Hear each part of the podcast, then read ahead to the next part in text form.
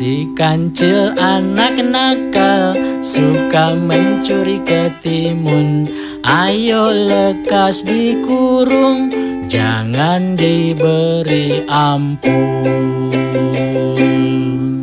Jadi kalau ada yang nakal Nanti dikurung seperti si kancil.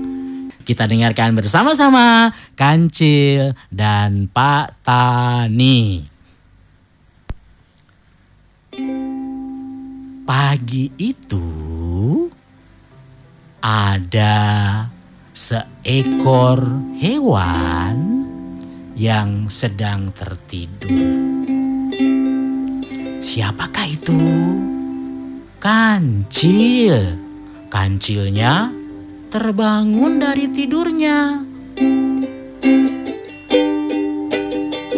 Bangun tidur ku terus mandi Tidak lupa menggosok gigi Habis mandi ku tolong ibu Membersihkan tempat tidurku.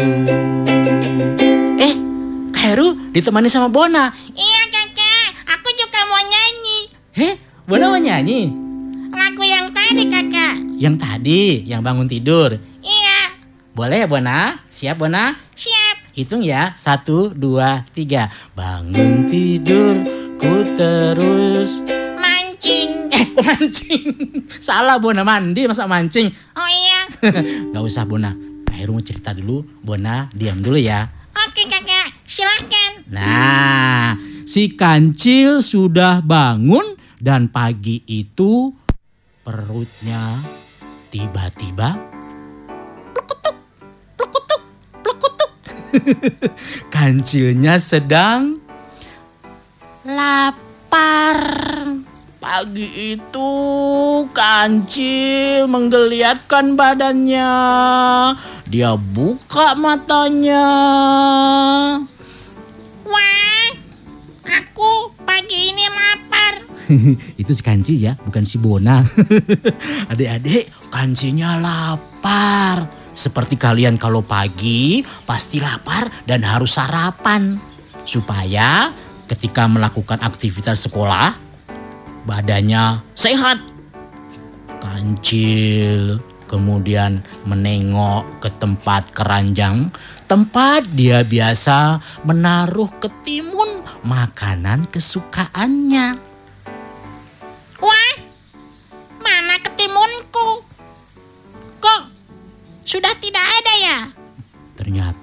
Ketimunnya sudah habis. Karena habis, Hmm, sudah habis? Hmm, aku mau cari lagi ketimun. wah, cerdik juga si kancil ya. Melihat keranjangnya habis, dia akan pergi mencari ketimun. Cari ketimunnya di mana ya? Di pasar? Bukan. Kancil kan tidak bisa menanam ketimun. Jadi kancil mau pergi ke ladang tempat timun ditanam oleh Pak Tani. Iya, hmm, di ladangnya Pak Tani banyak sekali buah ketimun. Hmm, rasanya hmm, lezat sekali. Membuat perutku semakin lapar. Iya. Kancil membayangkan buah ketimun yang begitu ranum, berwarna hijau. Rasanya menyegarkan ketika dimakan. Hmm, coba kalian bayangkan buah ketimun. Warnanya apa? Ya, hijau. Kalau dimakan kan banyak airnya dan sangat menyegarkan. Kancil gitu suka dengan ketimun makanan kesukaannya. Tak lama, Kancil membuka pintu rumahnya. Hmm. Ayo, kita bersiap pergi ke ladang Pak Tani. pun perlahan-lahan menutup pintu rumahnya. Adik-adik ingat ya, kalau sudah membuka pintu rumah, jangan lupa menutup pintu. Jangan seperti kemarin dongengnya Kak Heru, Fufu dan Hiu pencuri. Fufu lupa menutup pintu, sampai akhirnya datang Hiu pencuri karena melihat pintu rumahnya terbuka. Jadi, jangan lupa. Kalau keluar, tutup pintunya. Kancil segera menutup pintu rumahnya. Ya, pergilah kancil dengan berlari-lari kecil menuju ke ladang Pak Tani. Tak lama kemudian, kancil tiba di ladang Pak Tani. Wah, pagi itu ketimun-ketimun yang ada di ladangnya Pak Tani begitu banyak. Buahnya besar-besar. Kancil pun segera membuka pintu ladangnya Pak Tani dan melihat Wah, kebunnya Pak Tani banyak sekali. Aku mau makan berapa hari ini ya? kebunnya banyak buah timun. Lihat kebunku penuh dengan timun. Ada yang besar dan ada yang kecil. Setiap hari aku makan timun.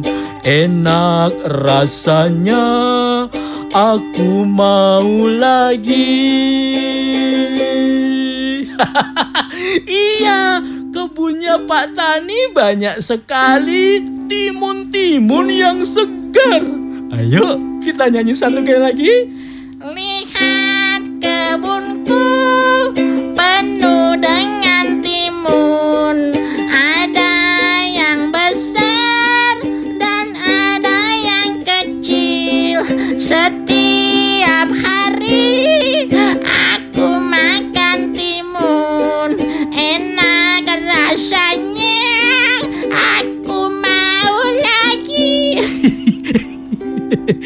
Begitu kalau si kancil bernyanyi, suaranya jelek ya. Iya. Melihat banyak timun, kancil pun perutnya semakin lapar. Perlahan-lahan kancil menuju ke satu buah timun yang paling besar. Diambilnya timun yang besar itu dan mm,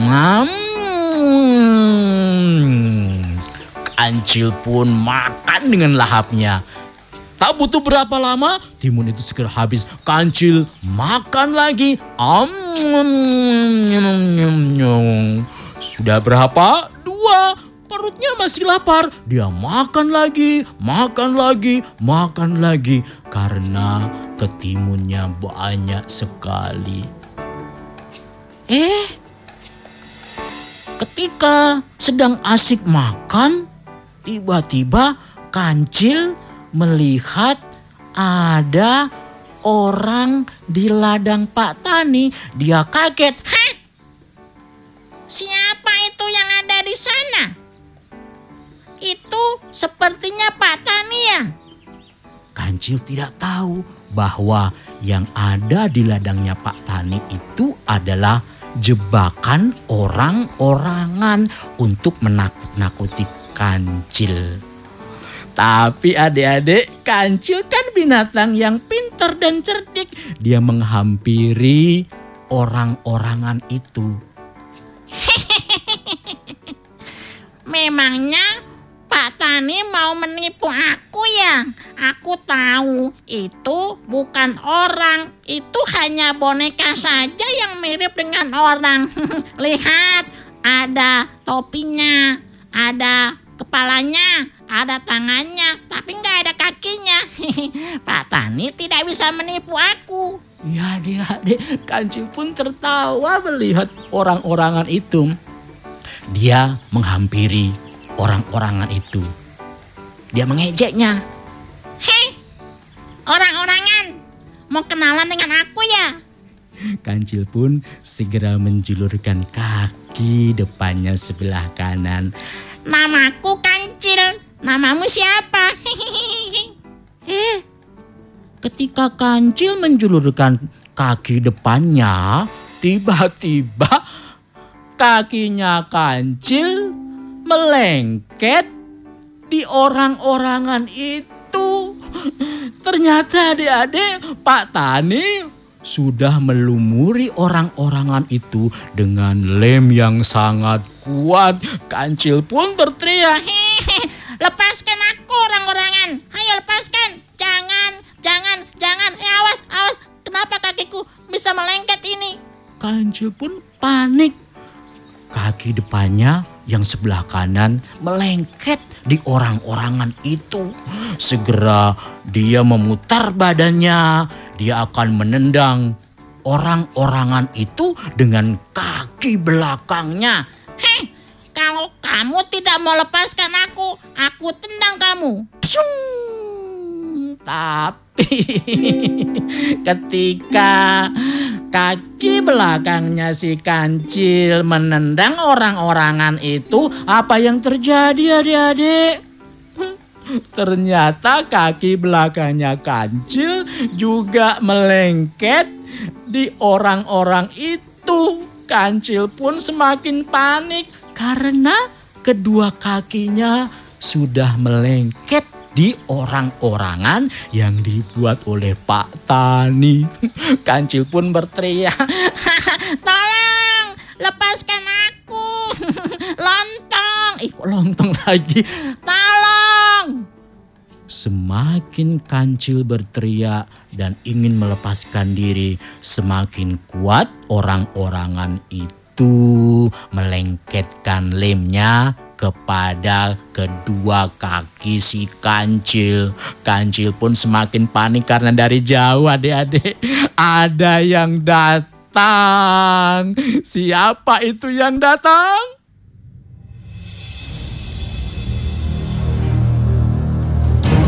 ah,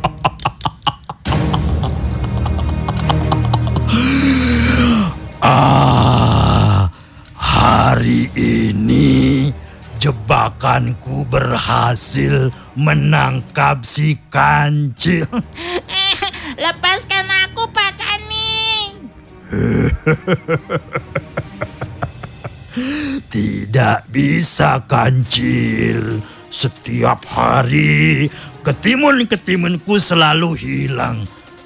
Ternyata kamu yang mengambilnya ya kancil. Aku akan menghukummu. Jangan, Pak Tani, lepaskan aku. Lepaskan ya, Pak Tani. Nanti aku kasih hadiah. tidak mau. Aku tidak mau terbujuk dengan rayuanmu. Pak Tani tidak mau lagi terjebak dengan rayuan si kancil adik-adik.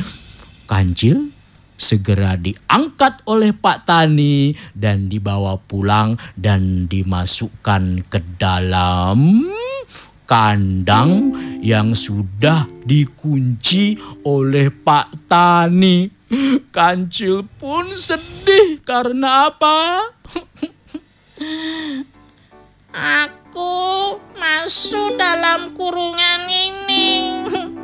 Pasti nanti malam aku akan disembeli oleh Pak Tani. Parangnya besar sekali tuh. Iya, Pak Tani malam itu berencana untuk menyembelih atau memotong si kancil mau dijadikan santapan malam bersama keluarganya.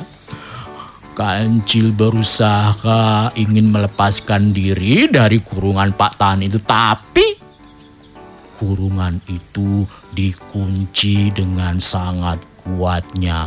Kancil tidak bisa ke mana-mana.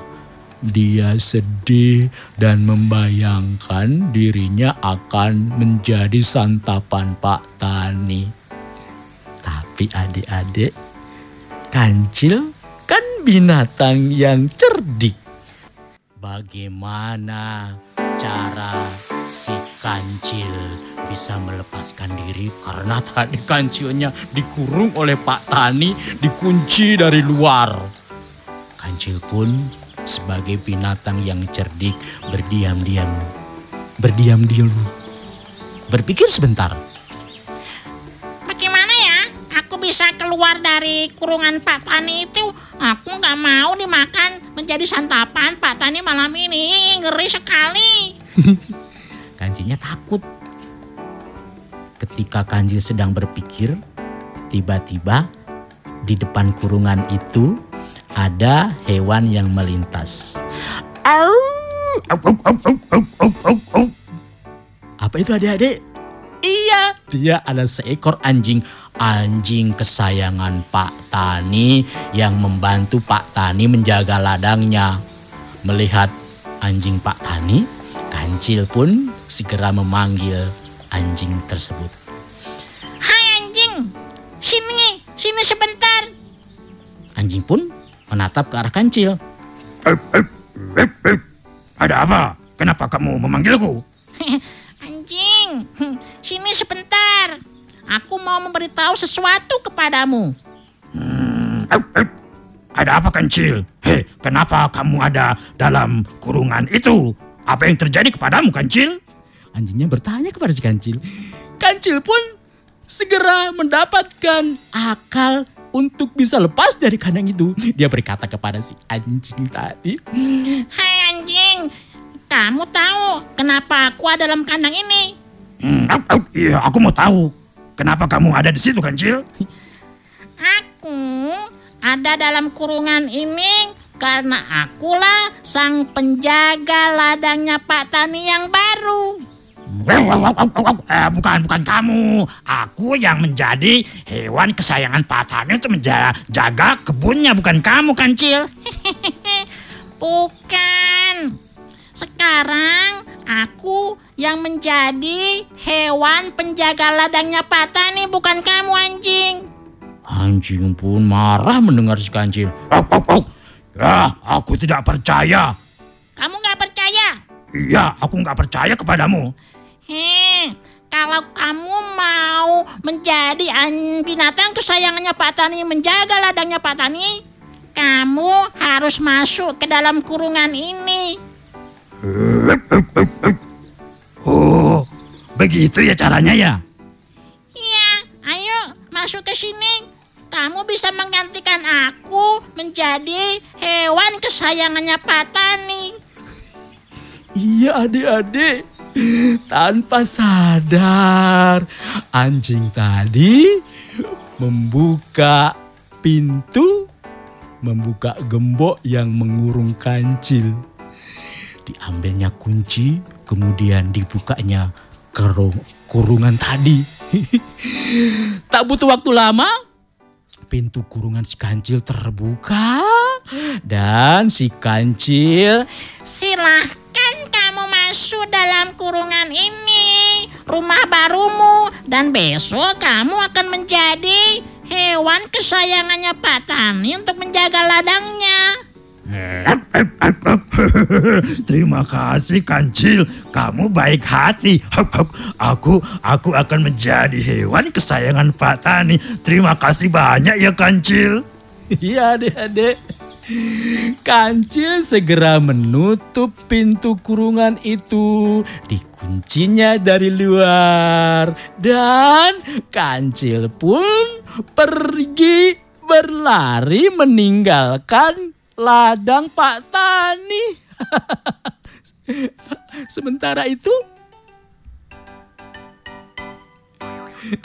sementara itu, si anjing berada dalam kurungan dia merasa dirinya senang.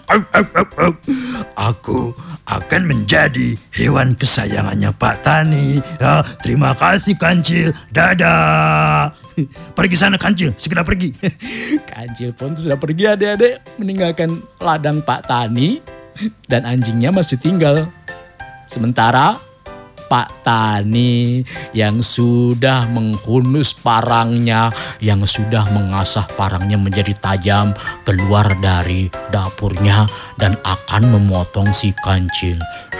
Hmm, pasti daging si Kancil enak sekali. Segera dia keluar dan ketika dia mendapati siapa yang ada dalam kurungan tadi, Kenapa kamu ada dalam eh, kurungan itu anjing? Eh, iya, aku ada di sini Pak Kancil. Eh, Pak Kancil, ayo di sini Pak Tani. Salah ya dia. iya, anjingnya berada dalam kurungan itu seakan-akan dia menjadi hewan kesayangan Pak Tani. Padahal maksud Pak Tani kancil dikurung supaya tidak keluar untuk jadikan santapan.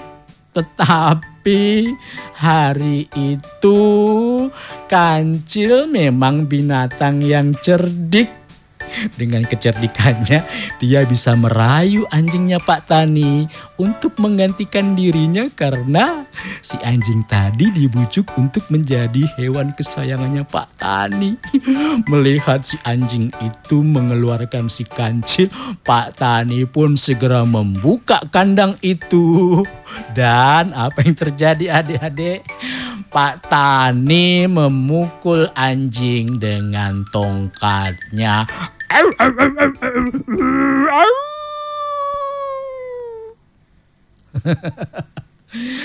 Anjing pun lari ketakutan melihat Pak Tani yang marah. Untuk saat ini, kancil pun kembali selamat dan bisa menikmati ladang ketimunnya Pak Tani. ya demikian tadi cerita hari ini. Semoga cerita tadi bisa menemani kalian di akhir pekan ini. Ya, dan teman Sobat PLS, dongeng ini juga dipersembahkan oleh BP Pot dan Dikmas bekerja sama dengan Rumah Dongeng Nusantara.